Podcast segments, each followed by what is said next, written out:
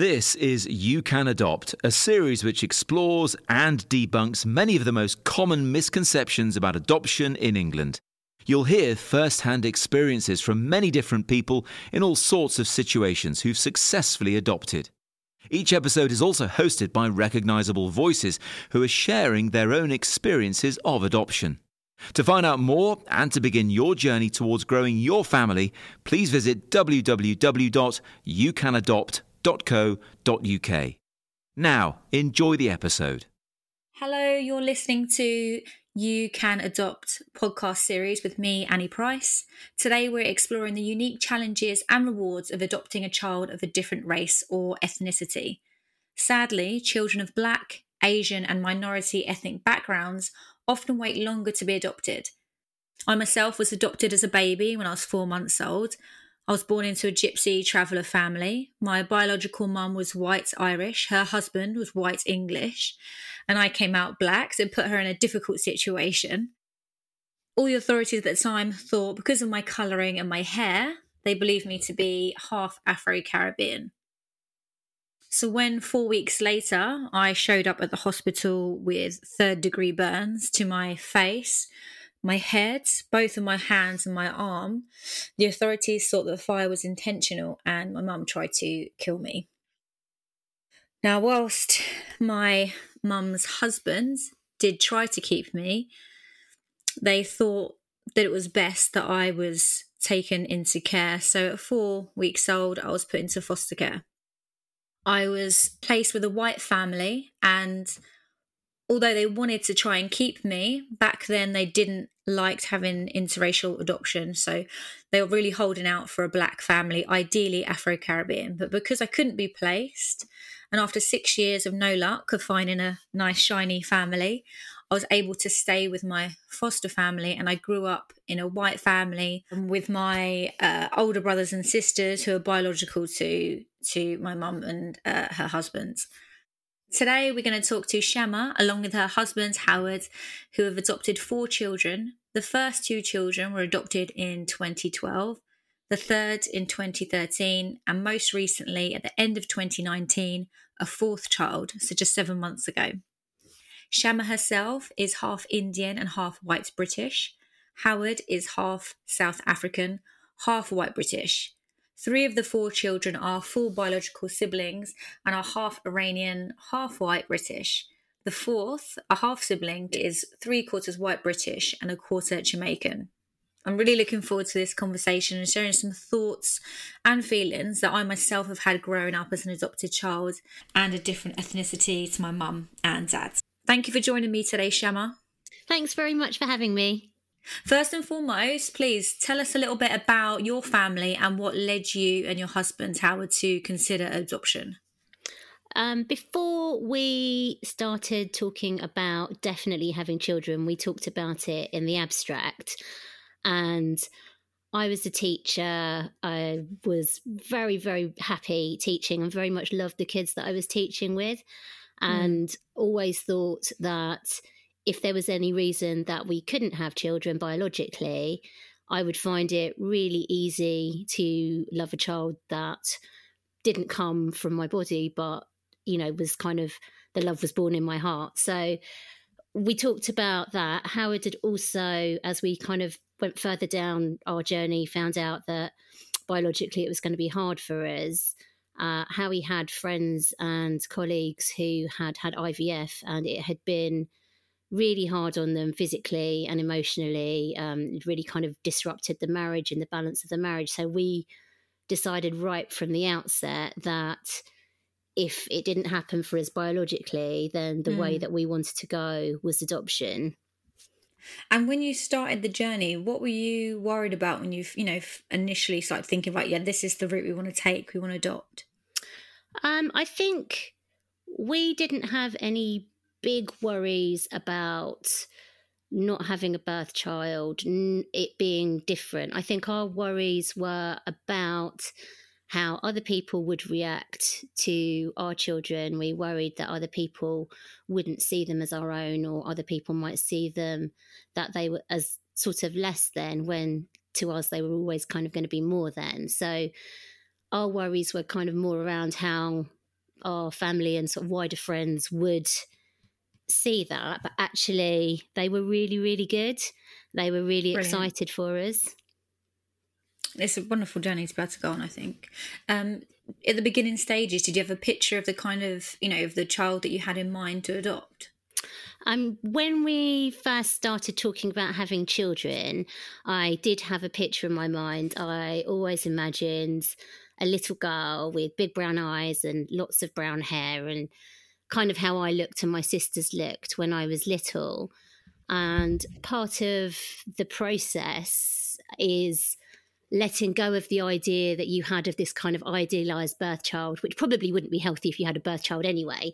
Um, mm. But, uh, you know, letting go of that so that you're ready for whoever comes. And kind of just as it happened, our oldest daughter, our first child, was exactly that this beautiful little one year old with huge brown eyes, really sparkly, lots of little brown hair, and just the most lovely face.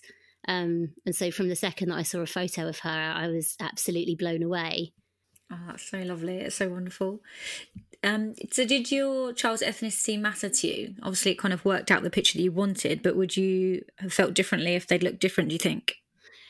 I mean, initially, when we were talking about it, we were thinking about it from the child's perspective, because from our perspective, we felt that we could love a child from any ethnicity mm. um, and it didn't matter.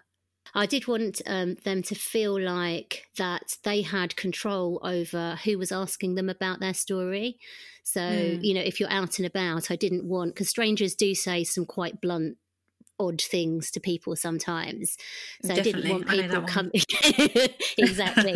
so I didn't want people randomly sort of coming up in the street and saying, you know, are you babysitting? Is you know, where's your mum and dad? That sort of thing. I wanted them to feel like, uh, you know, when they had the choice of when they told their story.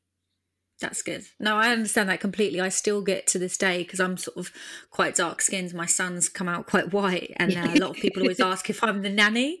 Yeah. Um, if I don't fancy talking, I do often say, "Yeah, yeah, I'm the nanny." Um, you said that you were sort of concerned about the people around you more um, when you first started adoption. Would you say there was any assumptions or expectations from your family and friends that you would adopt a child from the exactly same background as you? I think a lot of people didn't have an idea of what modern day adoption is like. So a lot of people were kind of mentally in their heads thinking of the old stereotype of like the sort of Catholic baby um, born out of wedlock with only a handkerchief to their name. So I don't think that they they sort of realized what current adoption is like. And as we talked to them and explain to them as we were learning on our prep group and throughout our training we kind of passed on what we were learning. And i think a lot of people didn't know beforehand and they just kind of learned along with us.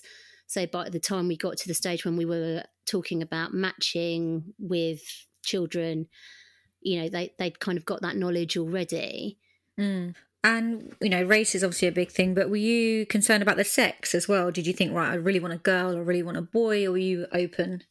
No, not at all. Um, I think I wanted a girl just because I worked in a girls' school. I've got lots of sisters. It wasn't really important to me, but you know, I, I thought it would, that was the child that I pictured in my head. And equally, I think my husband, who went to a boys' school and has brothers and did lots of cricket and football and all of that sort of thing, you know, I think when he imagined parenting, he imagined parenting a little boy.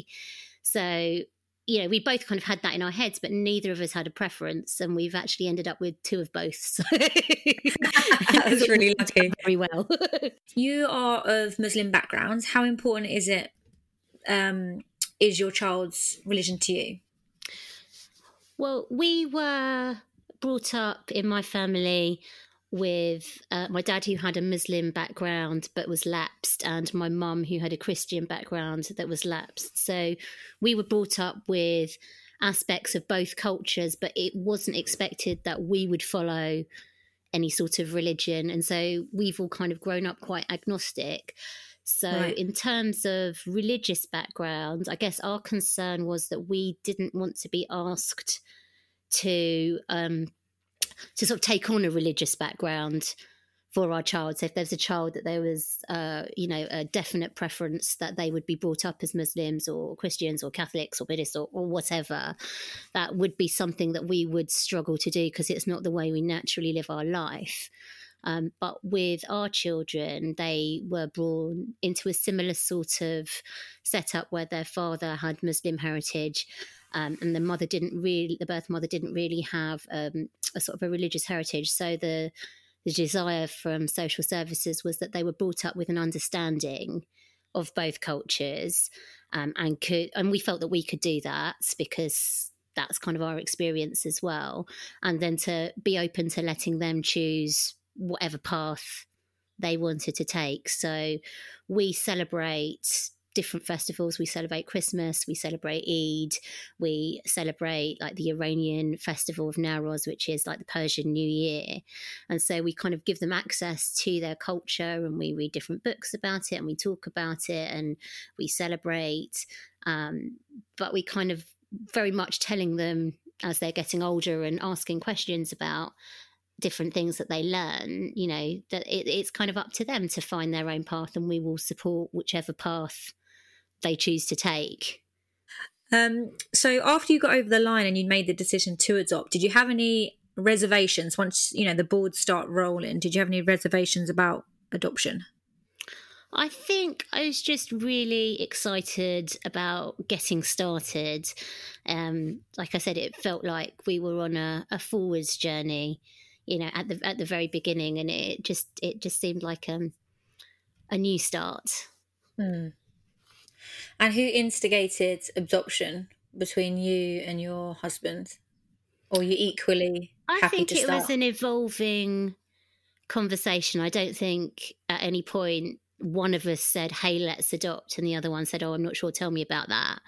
I think yeah. it was just an ongoing conversation and we both got to it. I think I'm the natural researcher in our relationship. So I think I'd read a lot about it before we got to the point where we decided to to sort of make some calls. Um, so then my husband was the one who went to the open evening to mm. sort of meet some social workers, learn a bit more about the process, and kind of get a bit of a feel for it. What did he say about it? He he quite enjoyed it. So he came back. He said they were sort of friendly, they were open. He got to ask a lot of questions. I guess our worry was around ethnicity, not of the child's, but of ours, because we're mm. quite a random mix of ethnicities. Hmm. Um, I guess our worry at the beginning was they would kind of look at us and say, "Oh no, we don't have anyone that matches your exact ethnicity, so you can't." Adopt. And then when he spoke to social workers and they sort of said, no, we try to, if possible, match within the same ballpark, but you don't have to be an exact match. That was quite a relief. Mm, I bet. Um, I think I can, my mum can relate. So we, she, it was the same kind of thing, very organic way um, that led her into adoption. She actually went to just foster um, at the start and my dad is or her husband is irish one of seven big hmm. family and so they wanted more kids and they have two biological so two of their own children um, and my dad wanted more kids my mum wanted more kids but she didn't want to actually carry any more of her own she felt that there's loads of kids out there that needed help and the and the and the idea was to sort of foster thinking i think as well that they you know she wouldn't be matched that well or, or you know all these different things um, but i was actually the first one that they got and um, I'm sure, as you know, when you're given mm-hmm. one child, especially a baby, you know, yeah. it's very hard to then want to give them up. So as soon as she had me, they they decided they did want to adopt, but it took quite a while. Yeah, we've had three different foster carers, and two of them have children that they've come into foster care and they've not wanted to move on. really? I could, you know what? I could only imagine. I really could. I think when you give that level of care to someone, and whatever whatever way you cut it, you know, even if you know they've got to go, your heart sort of opens up and lets someone in. I can't yeah. imagine having to close that door and then for the rest of your life be like, oh, wonder how they're getting on. Yeah, um, we're very much in touch with our foster carers. They're an important part of our children's history, and we very much want to keep that alive. That's so nice. That's uh, that's actually genuinely the first time I've ever heard anyone say they want to do that. That's really really wonderful. I think. Um, let's move on and talk about the actual process because I know that a lot's changed in recent years, certainly from when I was adopted, and the process now is a lot quicker. I think it's typically around six to nine months now. Um, you've adopted four children and been through the process three times because the first time round you you adopted siblings. How did you find the adoption process the very first time round? The first time round, um, we found it quite hard because I think emotionally it was far more charged because you know I'd never done it before. It was I felt like I was putting my fate in somebody else's hands. And your social worker writes a very, very long report after several interviews of who you are. And it, it just felt quite nerve wracking it being somebody else who was re- representing you and who you were and whether you were sort of good enough in inverted commas to be a parent so you know i very much felt um, kind of under the microscope and it made me sort of wonder whether they thought I was good enough. Whereas like the second, third and fourth times I'd learned to trust the process a lot more. And when I took my anxiety out of it, it's actually a much more straightforward process than you think. Oh, really? Yeah. So, uh, kind of, you know, once you've taken away all the sort of the worries that you have and that you're putting on yourself, um, and learn to look at it from the social worker's point of view because the first time round it was very much like I really want to be a parent. I'm so desperate mm-hmm. to be a mm. parent. Like what happens if they don't think I'm good enough?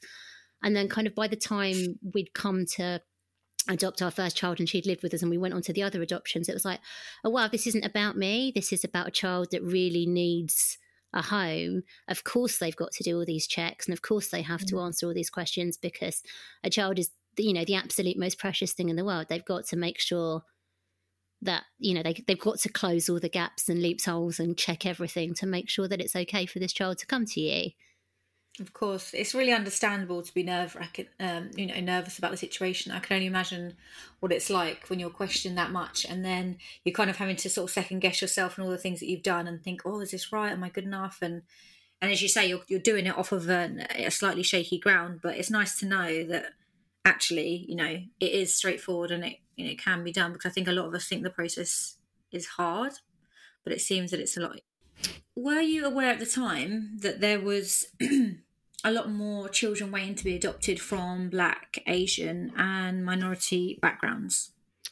Not in the initial stages, like the initial stages were very much sort of questions about us and, um, you know, how we were approaching the idea of parenting and our backgrounds and how that would affect the way that we parented. But when we got past approval and we got to the matching stage, uh, it's slightly different now because it's all done electronically. But when we were approved, they had two different magazines. Um, one called Be My Parent and another one called Children Who Wait and they have sort of a picture and a very basic profile of the children who are waiting for adoption and then you could have a look at them and if you thought you would match with one of them you could contact their social worker and, and you know and see if the match progressed and when we looked in those and they were heartbreaking because you looked at all those children that needed homes mm. and you wanted to bring them all home um, you did realize that it was siblings and it was children of different ethnic minorities particularly mixed ethnic minorities um, that were waiting.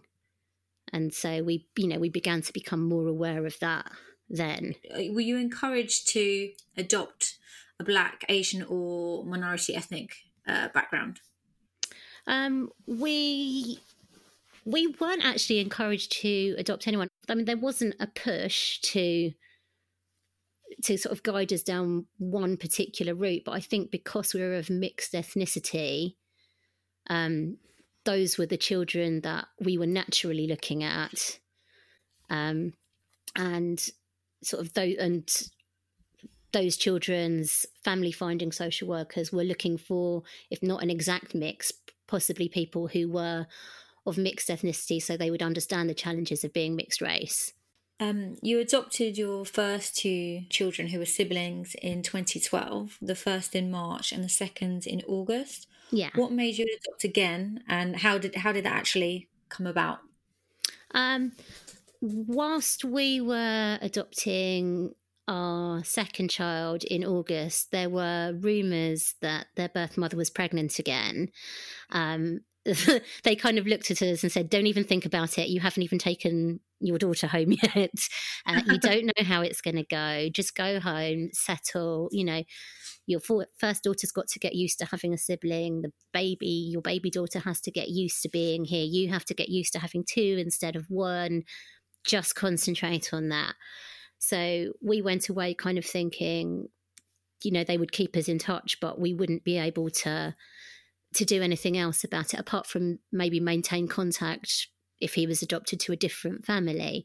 Mm. Um, and then a couple of months later, their social worker said, Would you like to have contact? And so we went to visit him at his foster carer's house. Um, and when we watched them together, he was the absolute spit of my middle daughter at that age. Oh. They look, I mean, all three of them have exactly the same hands and fingers and toes. Like, you know, you could pick them out of a million. um, and they just, it, it really gave me a twinge because, again, I was kind of thinking, we're, we're not allowed to do this. It's too soon after the next one. They probably won't let us. Um, so I was trying to kind of hold a bit of a barrier, but I, I did love him straight away. Oh, um, and then uh, we met up again in the summer and we were playing, and his foster carer said, Look, you really, it's obvious you guys were meant to be together. Um, if you want to put in for it, I will support you and say, I think that this is where he belongs. Um, so we went home and we talked about it and we emailed our social worker to say, I know you've said we shouldn't, but we really want to. um, and she's really great. And what did she say? She um, um, she has a very big heart and she has a very big soft spot for our children and she knows how happy they are because we we mm. kept in mm. touch with her with like Christmas cards and postcards and stuff like that to show her how they're doing. Um, and so she's like, I'd really, I said, I don't know whether I'll definitely be able to, but I'd really like to place him with you and with his sisters. Um, so let's do it. It's so nice. Do you know what? It's so nice to get some like such good news like that, and it's lovely. But how did you introduce the idea of having another child to your first two? How did what did you say? Um, it's I mean quite different to how we've just done it because at right. the time our two oldest daughters were they still weren't quite two and three. Mm. So, you know, their levels of comprehension. So we would visit our son and we'd be like, this is your little brother. And then once we knew that he was going to be coming home, we'd say he's going to come home to live with us. And we'd have pictures up and we'd talk about him and we'd read picture books about getting a new brother. And they'd be able to kind of say, oh, that's my brother. He's going to live with us and, you know, and stuff like that. But I don't think they, you know, I don't think they can fully comprehend what it means to have mm. another body permanently in the house and so on. So they were excited about it. They did really, you know, they really took to him. They're very, very bonded. You know, when you come home and you've got three under three, it's fairly full on. Yeah, and they were a little bit cross for a while, not with him, but just, I think, just them making sure they still had our attention and they were mm. still important and all the sorts of things that siblings worry about when a new one comes along. Um, mm. But, you know, I very much believe that it was the best thing for our family. I think he, I mean, he has a range of different needs and he finds it quite difficult socially. So to think of him being somewhere else where he doesn't have his siblings who do understand him and are his kind of forever playmates you know, it makes me my blood run cold a little bit to think that that might have happened because they're so important to him. I bet. I really can understand. And they're so close in age. I, you know, I struggled to see why it wouldn't have been such a perfect fit. But obviously, I'm not a leader. I'm not authority in that situation. But nine, eight, and seven. That's you know, that's that's, that's got to be the dream as a kid. Do you know what I mean? Like that's literally perfect playmates. It's lovely. I mean, it was very full on when they were tiny because it's very labour intensive, but it, lovely, just like having a bag of wriggling puppies all over the place. And, you know, now during, especially because we're during lockdown, um, you know, my friends who have children who have big age gaps or only children, their children have been really struggling because they've got no one to play with.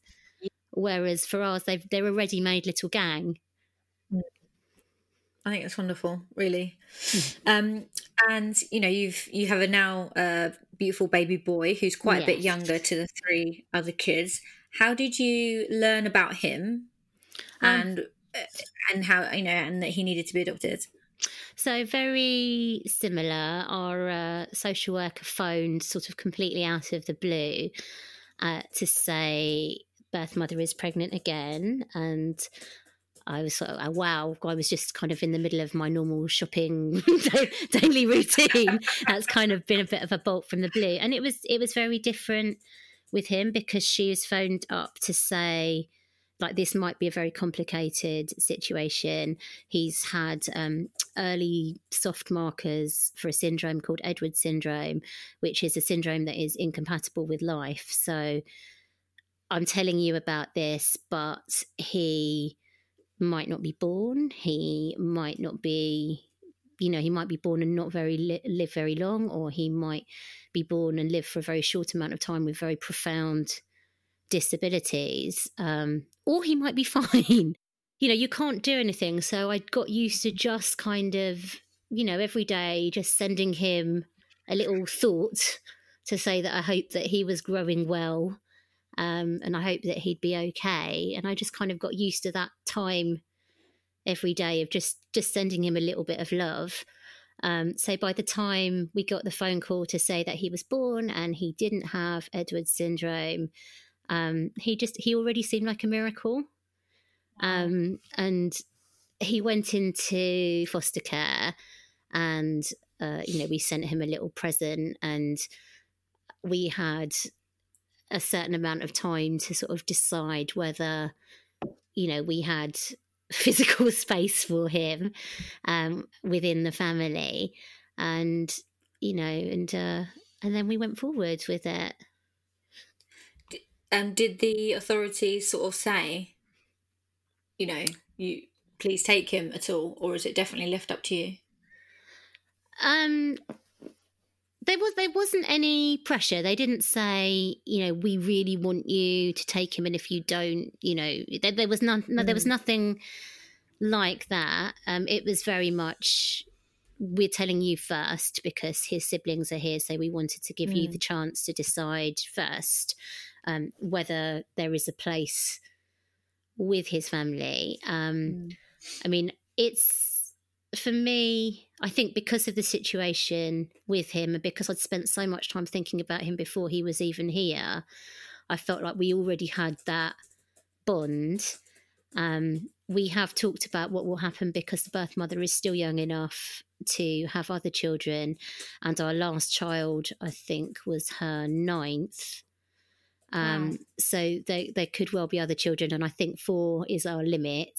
So how we will feel, talk to the children about, promote contact with if there is another child is quite a hard thing to get your head round. Um, mm. But there is obviously, there has to be, everyone has their own limits and you have to work out where yours are um, and, you know, what is the best for your family and the children who are here.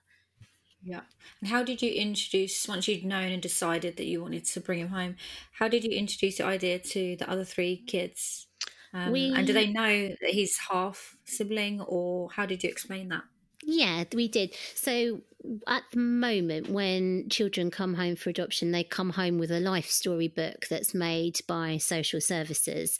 Um, and it kind of goes through the process of when they were born, who their birth parents were, why they couldn't stay with them, um, you know, the judge making these decisions, and the social workers finding families, and them meeting us and coming home, and so on. So they all have a life story book with pictures. And we made a family one that had kind of all of their life stories all joined together. And then we added um, our youngest child onto the end to say that there is another baby and he's in foster care at the moment. He's safe. He's with a really lovely foster carer. And social services have asked us to have a think about you know whether or not he can come home and, and live with us and so we sort of opened it as a conversation as what do you think so we didn't present it as we've made this decision, he's coming home. We just sort of opened the discussion for them. Um, and they all reacted in quite different ways. So our oldest was delighted. She was like, I'm going to have a baby brother straight away. She was really excited. Um, our youngest son at the time was, hadn't entirely got his head around it, but was quite excited. And then our middle daughter, who's a very sensitive little soul, was very worried and she thought that we were going to give the baby her toys. Um, oh, and so she had a little bit of a worry. And then we explained that we wouldn't, all her toys would belong to her and he would have his own toys. And then she just went off of her own accord and sorted out all her toys and sorted out the ones that were too young for her and just brought a box down and said, oh, I've, I've sorted these out. He can have these ones. Oh my um, gosh, that's so cute. that is so sweet. And so, and then we started um, having WhatsApp contact with the foster carer. So she'd send us little videos of him in the bath or having a bottle or rolling around on the floor. And they'd send videos of them singing nursery rhymes or bouncing on the trampoline or, you know, and it, it just kind of opened up that conversation. And I think the videos mm. particularly help them see him as a as a real person rather than a construct. Yeah. Um, so you know, because there's lots of books about having baby siblings, but I think actually seeing a living, moving, breathing, squeaking baby made him far more real to them. Yeah. How did it feel that that little gap when you're kind of waiting for him to come to you? It's it's strange because you know at that point he's you know his parents are his foster carers mm. and he doesn't know us and we we're crazy about him but he, he doesn't really know who we are um i mean i think just because honestly life is busy like it went quite quickly and it was so exciting. Like every time we got a video or a new picture or new information about him. And as we got closer to um, the adoption, myself and Howard had sort of five play dates with him where sort of every fortnight or so we went up and we'd spend an hour in the foster carer's house playing with him um, and it just got harder and harder to leave. the foster carer was absolutely wonderful with just letting me linger as long as I possibly could until I had to go and pick the children up from school. Um, but it's, I mean, it, it sometimes doesn't feel like they belong to you until you're sort of halfway through the introductions and you've done all the caring and they've started to trust you and you feel like they're more ready to come. Um, and I think maybe because we've been through the process several times, and especially when you know the foster carers and you know how lovely they are and that they're lovely and soft and safe and cuddled and played with, and you know, you think they're fine until they come home. Mm. I was going to ask that. I mean, I know what it's like having a newborn at home, and you know, even for me, having a biological child, it takes that time to bridge that gap. You know, like I know a lot of people say it's immediate, but you know, there's still a relationship you've got to build with this new, young, wonderful thing that you have. Uh, what's that like when you have your when you had your son come home? You know, young baby come into the home. Is it? Do you think those meetings, obviously, they did help, but you know, was there still that catch phase where you felt like you needed to build a connection, or was it just more of a routine that you had to get into? It was very. I mean, the we've lucky. Like all of our foster care has been absolutely amazing, and they've had the children in really rock solid routine. So when you brought them home, um, you know, you, while you're feeling a bit like I don't know how all this works, you can follow their routine step by step and you know your baby knows what's coming next and you know what's coming next and it's very reassuring and feels very safe for both of you. Um, in terms of all the children, I felt I was lucky. I know it's not like this for everybody, like birth and adopted, but I was besotted from the start. Um, you know, with my first child, I bored my friend Bridget talking about how beautiful her eyelashes were when they were wet and how they looked like starfish. And then I was a little bit more self aware for the others. Um, it's know, rite of passage. That's new parent. That's fair dues. You're allowed to do that. Um, but um, you know, there there's there's sort of milestones that you reach with them in terms of like when they're relaxed enough to just flop out on you you know, because even when they're little babies, when you're a different person, they don't just fit naturally. You haven't just worked out where your snuggle position is yeah. and where they feel most comfortable, and that when they're tired, where they most want to be is in your mm. arms. And, you know, that all these little milestones take a little bit of time to click into place. And I suppose maybe with your first adopted child, there's more of a worry that they'll never happen because they mm. don't happen straight away. Whereas once you've done it once, you trust that it will come and you let them do it in their own time when they're ready and you know and you're just there for them whenever they need you and in whatever way they need you um, and it's just it's really magical It is. And, you know, let's face it, that's how it is for all of us. And that's how you build a relationship with just about everybody. You know, you've got to allow it to take time. That's a big thing as well that you said that. I'll take that home for um, for myself, that advice that you let them sort of do it. I think that as parents, we try to navigate and over, you know, like we've got to make this perfect, you know, got to make this work. Um, and really, it's just allowing it to unfold naturally. Yeah, and um, it's fine not working a little bit. yeah, exactly. And being okay when fine. it goes horribly wrong. That's how we learn. Um, I'm really interested in hearing about life today and how it is for you now. Did you um, consider how you were going to include your children's culture into their lives day to day? Yeah, I mean, we did think about it before. And so some of the things that we thought about are day to day things like the inclusion of different foods, like the children's books that we look at. Um, sort of the conversations we have, like music, television programs, that sort of thing, to just try and have a balance. Um, and also something kind of as a, a mixed race child growing up myself, I remember, you know, how desperate I was for positive role models of, of, people who looked like me. And so I try to make sure that my children have that for themselves, but also an understanding of like, other races and cultures. So just kind of an exposure to a bit of everything, really. And then other things are kind of, you know, the festivals, the celebrations. We live in a very multicultural area.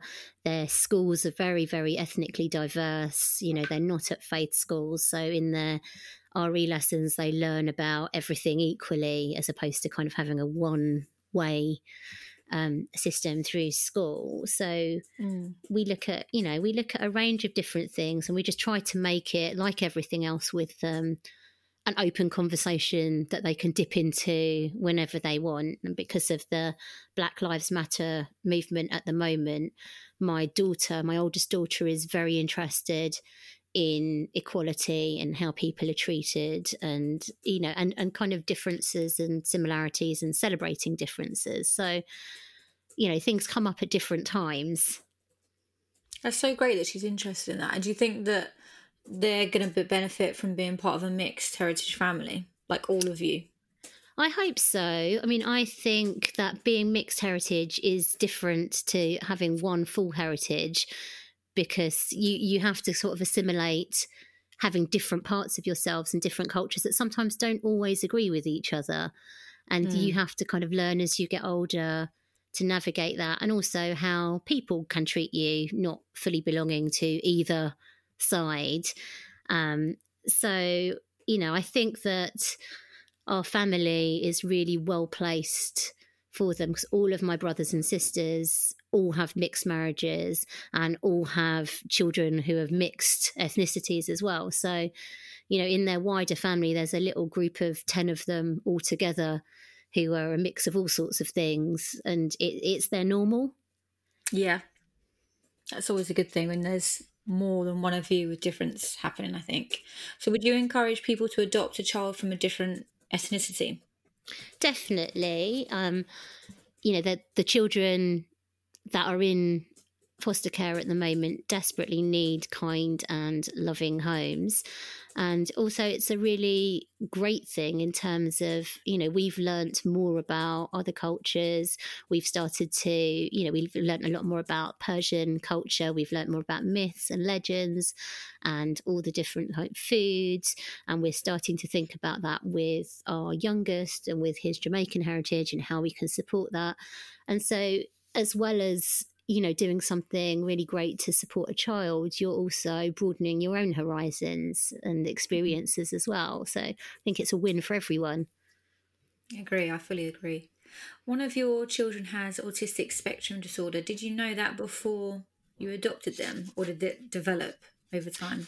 No, because when we adopted him, he was a baby. Um, he was sort of nine months old and meeting all his developmental milestones. And, you know, he's on the sort of higher end of the spectrum. So he is verbal, he can move, he can follow command, you know, so all of the the things that a normal two to three year old sort of do, you could do. It was only when he got to school and he really struggled with being part of a social group and following instructions and following the kind of the play of a large group of children instead of very small targeted groups of children that that um, came to the forefront.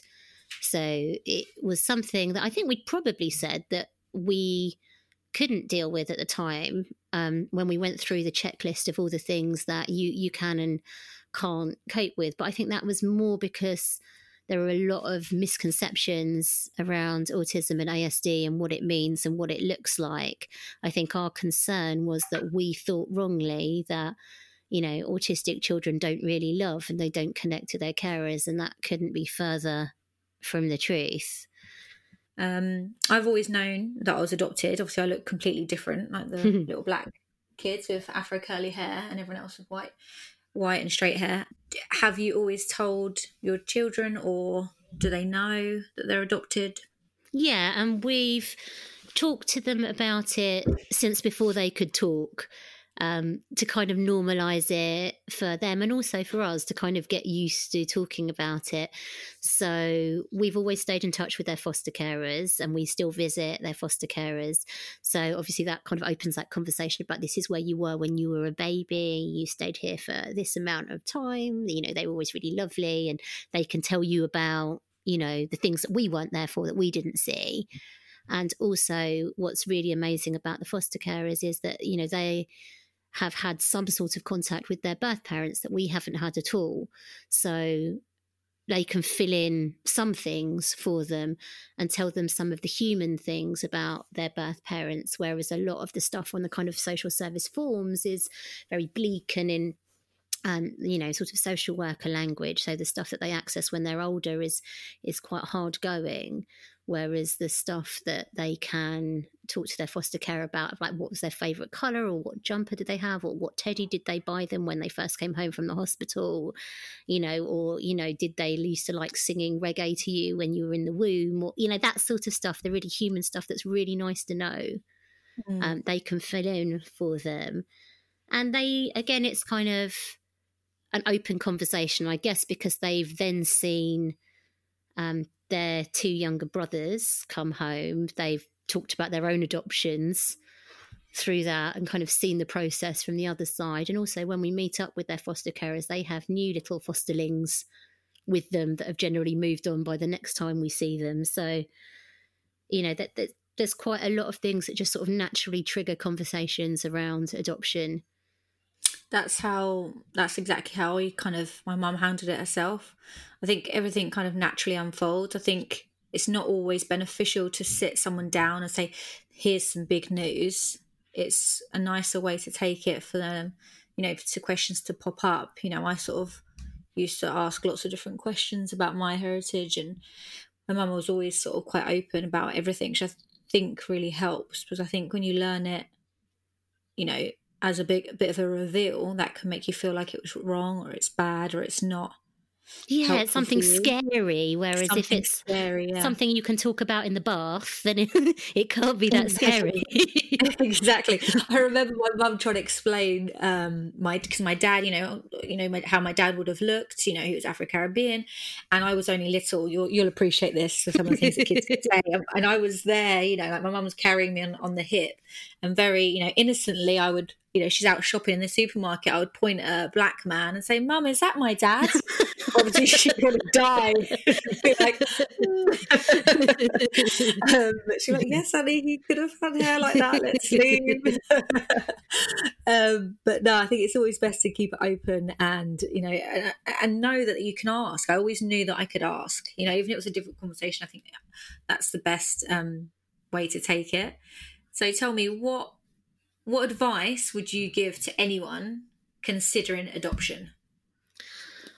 I think the best thing that happened to me to really get my head around adoption was what we were talking about earlier. So, when you think about it from the child's perspective, as a child that really needs parents rather than your own need to be a parent, then you're ready to adopt because you're going to understand how the process works, why it's working the way it is. And when your child comes home, you're going to be able to just focus on them and what they need rather than your needs. And it is the most amazing thing that you'll ever do. I think my children are the most amazing people in the world. They're brave, they're resilient, they're funny, they're loving. They are an absolute joy, and I wouldn't change it for anything. I'm so happy to hear that. Emma, lovely to chat to you. Have a great day. You too. Bye. Bye. Bye. Thanks a lot for listening. The whole series of You Can Adopt features many different and interesting stories from adoptive families, so please do check out the other episodes. For more information, visit www.youcanadopt.co.uk and begin your own journey towards growing your family.